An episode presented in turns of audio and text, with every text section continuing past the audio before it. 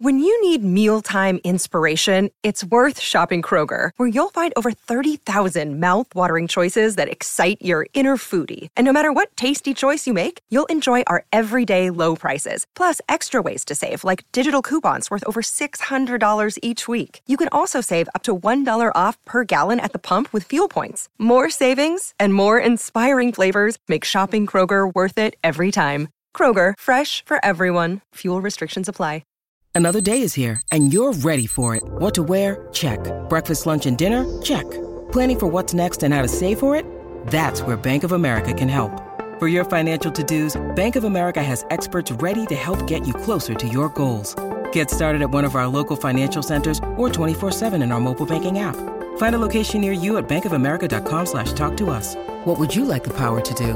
Mobile banking requires downloading the app and is only available for select devices. Message and data rates may apply. Bank of America and a member FDIC. Welcome to the New Books Network. I do love you. And you know, there is something very important that we need to do as soon as possible. What's that?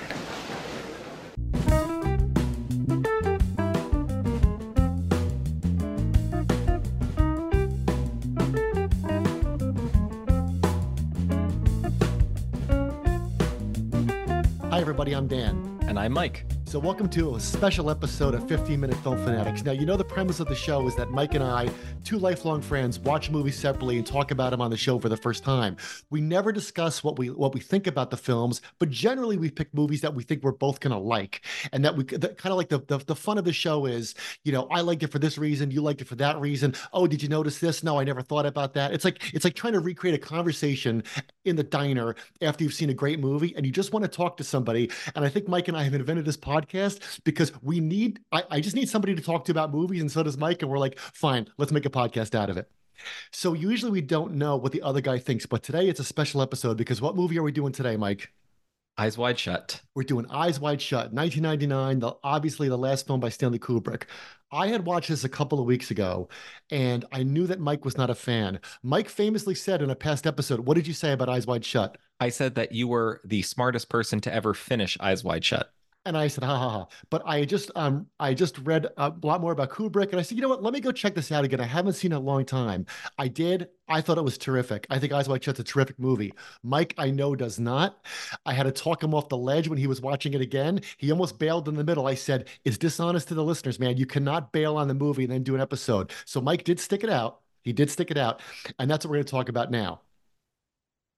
So in part one, we always talk about our overall take on the movie. And I just want to, I'm going to go first, Mike, if that's okay. Go for it. I think that this movie is a is a substantial work of art by by a great artist, and I think the way to think about it is this: Kubrick was not great, or no, that, um, that's wrong. Kubrick's forte was not domestic life. He was not like the John Cheever of the cinema or something. But I think that one of the reasons The Shining works so well is because it hits on something domestic, right? The real horror of The Shining is is if you were put in that situation, would you become like Jack Torrance. Now he's got a lot of baggage, as we know, before that movie even starts, right? But the, the domestic evil that lurks underneath the Torrance's family life is kind of metastasized by the hotel. That hotel works on Jack because the, it's playing with stuff that's already there.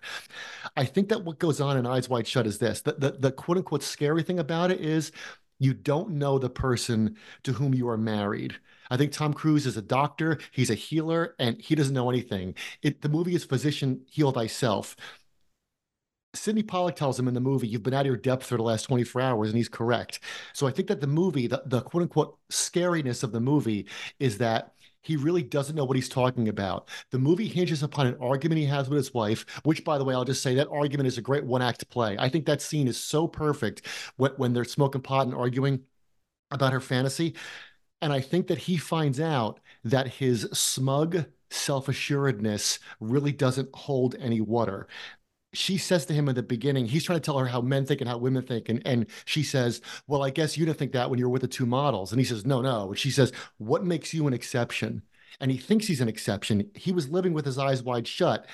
And that's what freaks him out. She, she confesses an imagined and potential love affair, not a love affair, a sex affair, a moment of infidelity to prove that he's wrong in an argument. She tells him the whole story about the naval officer to prove that he's wrong. And then he thinks that gives him license now to go have a sexual adventure. But he, he never has one. And we could talk about that in a little bit. But I just think it's a great, disturbing, dead serious movie about what lurks underneath uh, a seemingly, you know, a, cu- a couple that has it all together. And that's my opening salvo about Eyes Wide Shut. What's yours? Uh, well, uh, here's the most generous reading I can give of the film. Like if somebody actually asked me what what it's about, this is all. It's almost too on the nose how much greenery is in the is in the movie. In the first scene, Nicole Kidman, who's actually Tom Cruise's real life wife, is she's on the toilet while he's brushing his teeth or finishing getting ready or, or whatever he's doing. And the two of them are together and they're naked, but they're not ashamed. And they're in their apartment full of greenery and they're in, they're in one unit together. And what happens is when they when they kind of go out amongst this garden that they're routinely in and there's there's literally garlands and Christmas trees and everything everywhere. Nicole Kidman, the wife, encounters a snake. She runs into like a real life serpent in the shape of a person who tempts her. He he says, "Do you want to have a sexual encounter with me?" And th- the answer that she gives is kind of no. but it's actually no. but it's actually yes. And though they're though they're dressed, you know, nobody there's there's no kissing there's no intimacy in the scene in the sense that we would think of it from a cinematic perspective but it is in some sense the most sexual scene of the movie. It's intensely uncomfortably sexual between the two of them because it's it's very nakedly about desire but not naked in a good way. And she is she she allows herself to indulge or she kind of bites of what he offers in her mind. And she does what happens in Genesis, which is she takes the thing that she's bitten and she gives it to her husband. And he bites too. And all of a sudden they're naked together and they're ashamed and they can't the they they can't go back to where they were. They can't go back to the first scene when he says to her, that's right. That's a very good reading of that scene, Mike, I think, because he says to her, she says, I'm married, but she has all those little pauses there. And he says, Oh, it is, as, is it as bad as that? She says, As good as that. So she, her defense of her own marriage doesn't really sound wholehearted. No, it it sounds like when um it sounds like the flirtation scene from Romeo and Juliet when they meet each other at the ball. right. And that the, the the final outcome of the scene is obvious to everybody by the flirtation that's going on in, in the scene. Again, that's that's a generous reading of the film. I think one interesting thing that Kubrick tries to do here is he tries to do with nudity what I think Tarantino tries to do with vulgarity and violence, which is let me serve it to you every possible way until you can't even tell what it is. The, uh, when when the model dies mm-hmm. and he goes to check up on her at the hospital, they pull her her naked body out of the drawer. And she's supposed to be a model, but she's also supposed to be dead. That's not eroticism. This is the least erotic movie ever made. I mean, all the 15 year old boys who went to see this movie thinking they'd see naked women, you see tons of naked women, but it might as well be reading Gray's Anatomy. That and I and I understand that. I understand that as the purpose of the film. I get it. There's nothing happening in this film where it's like, oh, Mike, you just you just don't know. I do get it. I get the moral implications. I get where the reading is coming from. I get the overall structure. I get the two part detective story where that person now has to wander the fallen world because they've been kicked out of paradise and you can't you can't find your way back. So then why the hate? Why the hate? Because it's because it's a it's a bad movie on every level. I'll say one more good thing and then I'm going to tell you a bunch of bad things. Go what you said about Nicole Kidman and Tom Cruise in the room together having an argument as husband and mm-hmm. wife, that's true. They're both they're great actors, both of them. Um, Nicole Kidman give we she's been on this podcast in a way uh, before many many a friend of the pod. and as you and as you know, so I didn't finish the film the first time through. I watched the first hour plus tax and quit and then I thought maybe I was just uh, callow and naive the first time I watched it. So I tried it again for this podcast as an adult, and I almost quit in exactly the same spot because it's it's just not it's not for me. But it's not necessarily for for moral reasons. it's because everything that I love about movies in this movie is bad. And let me say one so let me say one more thing, which is that we have different readings of greatness. I think you and I uh, can agree on some great directors, great actors, great pictures, obviously, or this podcast wouldn't exist. But to me, there are no sacred cows. There's no such there's no such thing as Kubrick. There's no Kubrick umbrella. There's some of his films seem to share the same values and assumptions from an aesthetic perspective, but there's no such thing as Kubrick just the same way that there's no such thing as John Ford. Some of his movies have things in common with one another, but they are not great because they're made by John Ford. John Ford is great because he made overall he did better than he did bad. And the same for Stanley Kubrick, who was a wonderful director, but there's no sacred cows. Okay, fine. Yeah, there's no sacred cows. That's fine. Alfred Hitchcock has terrible movies too. This movie is way too long. Structurally, it does not work. Its dialogue and I get that its dialogue might be wooden on purpose. There is a thing going on, say, with um, it's very obvious that the dialogue in the space station in 2001 is meant to be weird. Right. It's it's very obvious that there's something that the hotel guys are not telling Jack Nicholson at the beginning of The Shining, and that's intended to be weird. I'm not out of the loop. I'm very much in the loop. The dialogue is terrible. Um, I the, even the the color saturation in this in this film is beautiful, but it's a little too choreographed. I understand that Kubrick was the kind of guy who choreographed everything. There's there's a scene where Tom Cruise knows he's being followed by the guy mm-hmm. and he goes around the corner and one car and it's kind of a T-shaped intersection. They're yep. on the long piece of the T and one car goes and you know that there's a crew on the right hand going three, two, one. Okay, drive. And that driver probably did that 115 times. Like we all know about his method and process. Nothing's by accident. But the background setting of this film in the the you know the fake village with all the christmas lights with the recreations there's actually something almost like a little too twee or a little too cute that really makes me not even enjoy some of the color saturation in the film that you're supposed to enjoy um, i think a kubrickian thing that he does, Kubrick-esque, um, that I that I enjoy is when he goes to the prostitute's apartment in the village and he takes a very unbeautiful thing with very poor lighting. He uses some of the natural lighting in the apartment, uh, which must have been a recreated studio, mm-hmm. but he makes some of the shots beautiful. That's a Kubrick thing, and I applaud him for that. That's pretty awesome because it, it that's something that not a lot of people can do. But there's no aspect from its moral values to its dialogue to its performances to its length to its structure to the way that it's shot that makes this film good or up to Kubrick standard. And for that reason like I'm a hard pass well, I think that um, people did complain when it was first out, um, and that you know a friend of mine said this movie should be called "What I Remember About New York" by Stanley Kubrick because people complain about what New York looks like in this film. I think that's all done. To, and let me go back. First of all, it, it is long and I get it. So if somebody said, you know, I kind of like Eyes Wide Shut, but that's a le- that's a slog of a movie, like that wouldn't make me like jump out of my skin or jump up and down. The way that people say 2001 is too long, like 2001 is not too long. It's it's neither a second too long nor a second too it, short. It's perfect, right? So, but if somebody said, oh, I think Eyes Wide Shut is too long, I'd be like, all right, fine, yeah, you got to be in the mood for it. I don't think this movie's for everybody.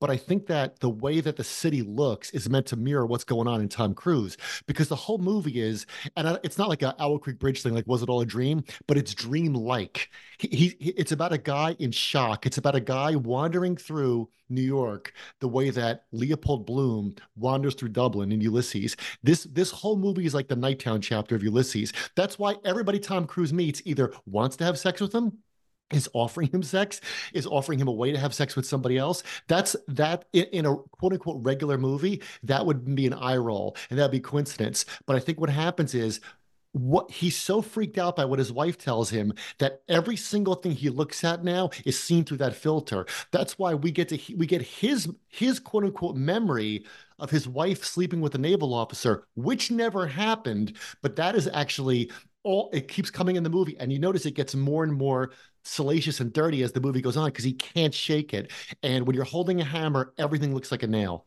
and it's it's and it's black and white uh, and and i and i it's blue and white it's blue and white blue and white. Uh, again, I I get it. It's it's a little it's a little cute, and there's a lot of things about this movie that are a little cute, and I it just it doesn't add up. It doesn't add up or match life in a way that I think that 2001 does. 2001 is a movie about things that never happened, but it seems much more real than Eyes Wide Shut, which I think, by the way, just j- just to put this on record, is is a film about things that I'm 100% sure happen. Like I, you know, I'm like this is not this is not about me. Uh, this is this is not about um trying to drag politics into it or saying like that that stuff doesn't happen. Totally does happen. If you if you told me if you told me, hey, by the way, the most respectable looking people in society are the most open to the influence of uh, Dionysus, and they have they get together for orgiastic revelry, I'd be like, uh, yeah, have yeah, would you pick up the paper today? Like, yeah, did you read? Did you ever hear of Jeffrey Epstein? Right, right exactly. Right. So all of right, and all of that is obvious, and I think the beauty of that is that it it transcends the it transcends the boundaries of politics. My point is that 2001 is very much less a fantasy film. There's nothing cute about it.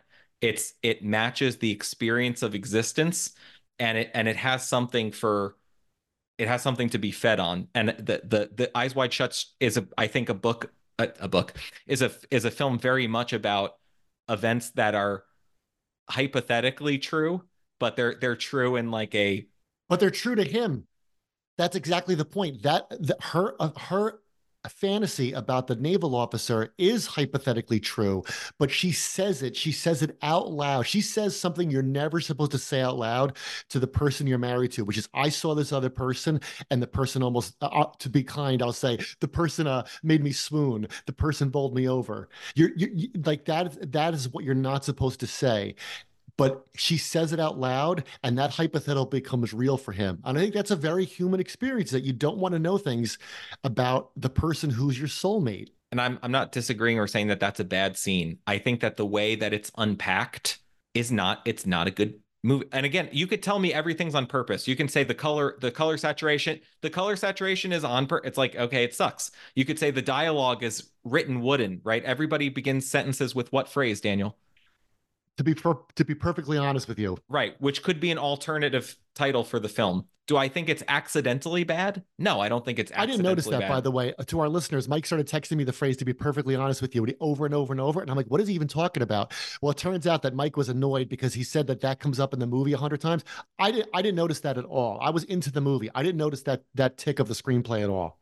And I get that that's likely on purpose. And it is also, again, it's a cute alternative title for the movie, right? Instead of Eyes Wide Shut. What what happens is she is she is perfectly honest, honest, with him, and then it, he gets X-ray vision where he can see w- whether or not they're actually happening. He can see the hidden erotic and suggested undertones that underlie every conversation he has, every place he goes, and his society as a whole. Your boss, your friend, the local judge, right? That's why everybody is is cloaked and masked because they they want to conceal their identities. They want to keep themselves hidden. They don't want to be perfectly honest with you. And he's the only one at the party who is completely honest. He right, he takes his hood and his mask off.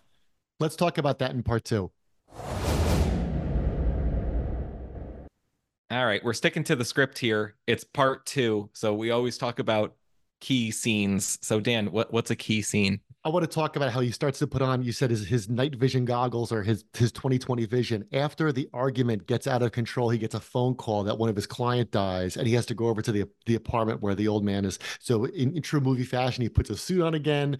He, he, he shakes off the, uh, the, the, the pot high he's on and gets there. And he's talking about um, this woman's father, and she starts saying, "You know, I love you, I love you." Remember, she re- she leans over and mm-hmm. kisses him, and that the first time I saw it, I remember uh, raising my eyebrows going like what what's going on? Because i think i didn't really know how to watch it. But i think that what happens is that's that's why this movie is so much like a dream because everybody starts throwing themselves at him and they just start saying things. Like even if she did love tom cruise she wouldn't just start saying i love you i love you. I think that i think that what that confession by his wife i know i keep going back to that is like pot. It's like a drug.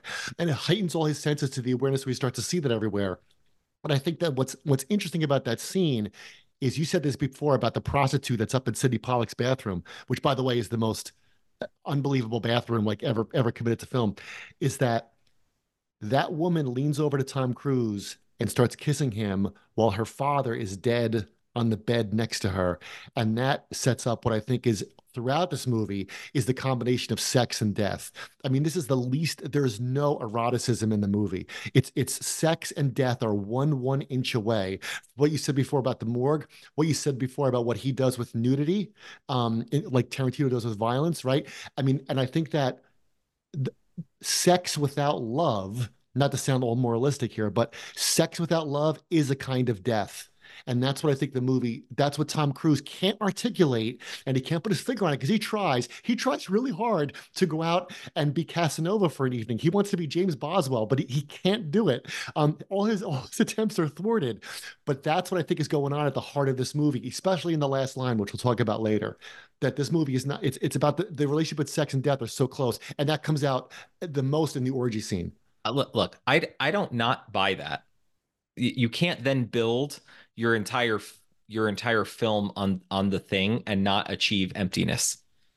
Meaning i i don't actually disagree with you that that's not you didn't feel that is no i he starts I, crying at the end he says i'll tell you everything. No i think i think the movie ultimately is is extremely empty. And i think that the thing that it's i think the the conceit of the film is this this doesn't work meaning this emptiness this sex this hedonistic void doesn't work However, that's what I'm going to build the house out of, and that's ultimately what's in it, and it's it's empty. Like I, I, I just see that as the consent, the central conceit of the movie. I think it's an interesting idea that failed, and it hmm. certainly does not make good viewing. I mean, this movie is car- this movie is like a carriage that doesn't have any wheels, but it's got two strong horses in front, and one is you know Tom Cruise, and one is Nicole Kidman, and they're being controlled by Stanley Kubrick, so what are the wheels? also master. What are the wheels it, that are missing?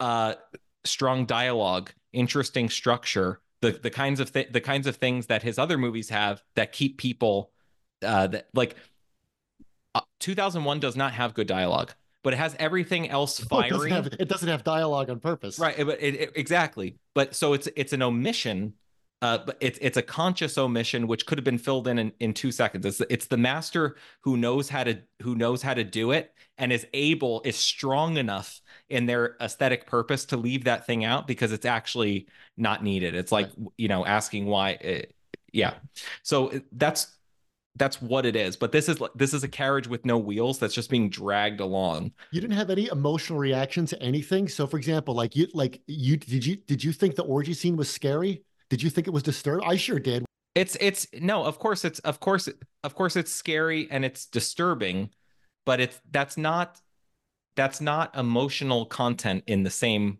in the same way. And I think that what's partially what's missing in this film is um, I'll give you an example. In The Shining, one of the things that makes The Shining work is you have a you have a character who's who who's crazy or in or possessed, right? And then you have some kind of normative function from other characters who are talking and speaking and acting normally. Mm-hmm. And so they're giving them a backdrop against which they can move. One of the things that's structurally missing from this film is it's everybody. Everybody's in on it. Everybody's doing it. And I understand that as a conceit, but it does not work as a film everybody rolls their eyes at these tropes like when you have a frodo character in a in a world building type of scheme and it's like why do i need a fr-? well you need somebody who's who has a little bit of information but is picking up information so that i can pick up information so that i can be comfortable and that comfort is not something that you can just casually discard aesthetically and still make your structure work unless you have an absolutely tour de force once in a lifetime idea of something that you're going to pull off right if you're going to um, EB White says if you're going to be a genius, like just go be one, which is fine. But this movie was maybe made by a genius, but it is not a work of genius. It breaks a lot of the rules and it, it does not break them successfully. It breaks them, and those breakages are certainly felt by this viewer. Everybody is not in on it. Everybody in the movie is not in on it. Tom Cruise isn't in on it. That's what the movie's about. No, he isn't. He isn't on it How is he? He's not. He's the babe in the woods. That's why he breaks down at the end. She's and we'll I get you know we'll talk about that in part three. But I mean, he's the babe in the woods. He tries to be a Boy Scout. That's why he can't. I, I, under, I, under, I understand that he is. I understand that he is a naive, but it does. But it doesn't work. It doesn't work in the same way. So you may come back at me and you may say, okay, well this this movie has the the structure of Alice in Wonderland. What about what about Alice in Wonderland? Why does Alice work and this doesn't? Because there's something there's something about the actual innocence of Alice that makes it work, which in Tom Cruise's character is totally subverted right? It he doesn't he gets to the party by his own curiosity not because he's trapped and trying to go home. Right, right. and that's true. right and so you right so you may say to me but michael what does that have to do with the movie? And what it has to do with the movie is that if you lack anything else but you give strong motivation you give you give strong ulterior motivation that makes the plot work right? It's not just something that you do for the audience. There are rules to art it's a it's a science as much as it is anything else. And you can't break them all and still expect your thing to work because it doesn't I think dreams don't work that way. I think great art, dreams don't work that way. You have watched Bugs Bunny your whole life, and so have Wait. I. You ever see the one? Wait a minute. You ever see the one where the bank robber? I think it's going like everyone's turned into rabbits, and then Bugs Bunny turns around and thinks he's Yeah. a cop. He's like, "What's all this with rabbits, Doc?" That's what this movie is. Everybody's turning into rabbits, and that's a nightmare. No, so it I- doesn't I obey the rules. And I understand. Like, I understand everything what you're saying. I'm not, you know, but but I I'm with Dreamstruck. the- But we've done, but we've done movies on the podcast that have dream structures or have intuitive structures. How do they, right? How do they work? Do, do you remember when we did the lighthouse? Sure. Right, the lighthouse runs on a nightmarish, intuitive structure that shouldn't work. So what makes it work? Right, it obeys at least a couple of the classical unities. The two of them are trapped and they can't get out. There's no right. There's no. It doesn't work if they could just leave. But there's no want. normal person in the White House like it's like to bounce off either of their weirdness. I'm not. I'm not I'm not arguing for one rule over the other. I'm saying you have to pick even if you just pick one, they are rules for a reason. And I'm not angry at Kubrick for not following the rules. I'm upset that I sat through this empty movie and then we're going to, you know, and then we have an episode called Eyes Wide Shut and people are like, "I guess Mike and Dan both like it." No, I do not. It does not work as a film and I don't care who made it. I don't care if my brother made it or Stanley Kubrick made it. It doesn't work right? So the lighthouse at least observes some of the classical unities and then it does whatever it wants. But you at least have a base structure. They're trapped in there, they can't get out. The dialogue is compelling. You're not sure where you are the entire time, right? That nobody nobody was born and raised in that lighthouse. I really do. I I didn't know what you said about Kubrick and New York until you brought it up on the podcast and I understand if he has a personal fuzzy nostalgia for for what's being portrayed uh, portrayed uh, and I can appreciate that, but but I don't care as a viewer. all right, we're going to wind this thing down because we're never going to see eye to eye on this, but that's fine. You know, uh, having a 99.4% uh, average is, is, is pretty darn good. I, I, I'll just say this: we can go back and forth, and nothing, nothing I say will convince you. Nothing you say will convince me. But again, I am not going to die on the eyes wide shut hill. I don't think that's what that's what it's for. But I do think it's interesting, and I do think it it it it it was it's never boring. Now you think it's terribly boring. I do think it's boring. Yeah. I don't think it's ever boring. I think it's I think it's filled with dread, and I think that that dread is both physical, like he's in physical danger because they give him the note and they say, and then when they put the mask on the pillow, like they're definitely onto him. But I think the dread is also about how he's supposed to go back. And we always talk about the end of the title in our last segment. That's what goes on in the toy store, I think, at the end. So at the very end, they're, they're kind of reconciling in the toy store. They're going to buy their kid a Christmas present or whatever they're going to buy her. And she says, okay, we're awake now. And he says, forever. He's going to go back. And she has that thing. No, no, don't say forever. I, I can't deal with forever. Let's not use that word. It frightens me. And she says, I do love you.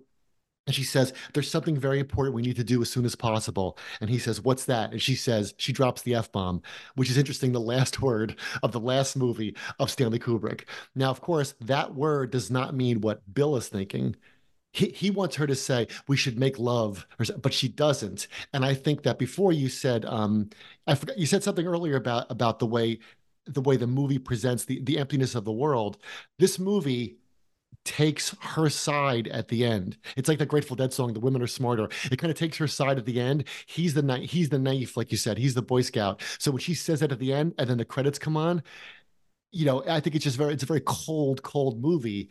And he's never getting back. That marriage is never getting back together. They have to go through it in this dreamlike thing with their eyes wide shut. What did Ben Franklin say? He has that line. He said, Be- "Before you got married, go into every marriage with um both of your eyes open, and then once you're married, with you know with both of them half closed." And I think that's kind of what happens at the end of the movie. I don't disagree with what you just said. I th- I think that again, you you have to do certain structural things. You just think it doesn't work. It does. It no. It but it but it really doesn't. And I I'm trying to get us because I know that you know what works. I know that you know what works, Mhm. right? But you don't you don't counterbalance something that doesn't weigh anything on the other side, right? It, this it's it's irony for its for its own sake. At whose expense even is that is that joke, right? They like even And Alice in Wonderland. expense. It's at his expense. Well, it's it's no, it's at my expense. It's I mean, no, it's it's at my it's at my expense. And but it's but it's obviously it's obviously untrue because it does not match some of its tensions match lived experiences. Yes. Some of its anxieties match lived experience. Again, not you know in a in a contemporary political element. Some of its sensationalism match lived experience, but its lived experience is not lived experience. It doesn't match my lived experience. Correct. Thank, thank God. Thank God. Thank God, right? But like, you know, the Seven Samurai doesn't match my lived experience either. Yes, it uh, but it does. It does because that that's like that's like fall. If you took Falstaff's um, what is what is honor? Right, it is a word. It is a word. You know who who who had it? Him that Him that died. died yesterday. him that died a Wednesday, right? And but and if you took that and you you got and you interpreted that through the eyes of a specific culture at a specific time and you played with the idea you would get the seven samurai. And that's what makes that's what makes even certain speeches just inside Shakespeare work as little poems or little encapsulated moments.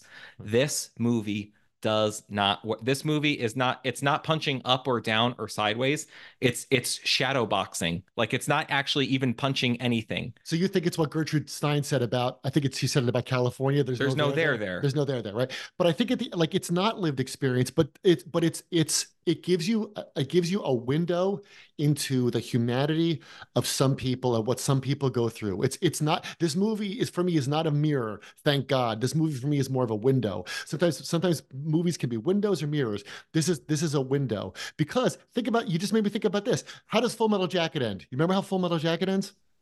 they're they're singing the Mickey Mouse song, right? And then Joker says, um, "I am in a world of shit, but at least I'm alive." And, and then the credits. Well, that's not. I mean, that's uh, that's only one small. You said before that Eyes Wide Shut doesn't tell the whole I didn't story. say everything. I didn't say everything has to have a positive experience. No, Again, Again, this, it's, you this said it doesn't it's- show the whole story of humanity. Like you said, Nicole Kidman's thing was not the whole story of marriage. She's obviously, but it's it's a sliver of it. It just says the way it, the movie doesn't encompass all of human um feeling and all nor, of nor marriage. nor do I nor do I expect it to, but it does not follow it does not follow any aesthetic rules or principles and I understand how some people could would would would take that and consider it a badge of honor. But if you if you only follow one or two it is, but if you follow none of them, it's not. It's just terrible. It's yeah, just I don't take it as a I don't take it as a badge of honor. I you know that's not why I, I thought it was interesting. it's a poor it's a poor film it's the first or second draft of a script that got made by a person who has one of the best and most natural eyes who that ever lived and i i'm have no problem admitting that about kubrick and he had two of the greatest workhorses in hollywood at the time who were by the way actually married with it Right. which should be an extra element of interest but i think I think that the most interesting thing about this movie is that it's in the Guinness Book of World Records for how long it took to film. That's the most interesting thing about it. There's there's it has nothing to recommend it. And again, I, there's you can have a structure in which a naive wanders through a nightmare world. But then you have to obey the structures. Even Alice in Wonderland obeys the structures. The Wizard of Oz obeys the structures. That is a literary structure and it works and it has rules. This does not follow any of those rules. It doesn't even understand those rules and it doesn't think about itself in those terms. Well, I think it does work. I think that he I think that it, it does work, and that's why the movie is so unsettling. Almost as unsettling as this episode of 15 Minute Film Fanatics. Thanks for listening, everybody. We hope you enjoyed our debate about Eyes Wide Shut. You can follow us on X at 15MIN Film. You can also follow us where, Mike? Letterboxed. Letterboxd. Now, remember, we, we agree about almost all of these, but if you think there's another movie that you'd like to get our hot take on, please please give us a suggestion. Please leave us a review on Apple Podcasts, or you could email us. The email address is on our X account. We hope we get some recommendations from you soon. Thank you. Watch something else. I also actually just thought of something else before before we actually leave. I just want to go uh, also bring up the point that you thought The Omen was a good movie, and but th- this is this is not. The The Omen. The no, Omen. you, you actually no- thought it was bad. You thought it was It- bad, but yeah, it is bad. It is bad. It's it's awesomely bad because it's it's unironically bad. It is it's encapsulated in its own self-congratulation in a way that makes it endearing. Right? That this movie pretends to be superior. It's a it's it's a it tells you that it has something to say and it does not have anything to say. It's it's the world is cheap and it is cheap. And now I have no problem admitting that you could eh, again this is it's not a moralistic argument you could take the same things that happen in the film like if you storyboarded them all out and you could make a good movie based on that if somebody else if somebody took the source material and readapted it into something else i might actually watch that to see how it differs from from eyes wide shut but this this is sloppy and it's sloppy work from somebody i don't expect sloppy work from so it's it's doubly startling All right. Well, um, you know, let, let me know how you think of Omen 2. Maybe Omen 2 will be as good as Eyes Wide Shut.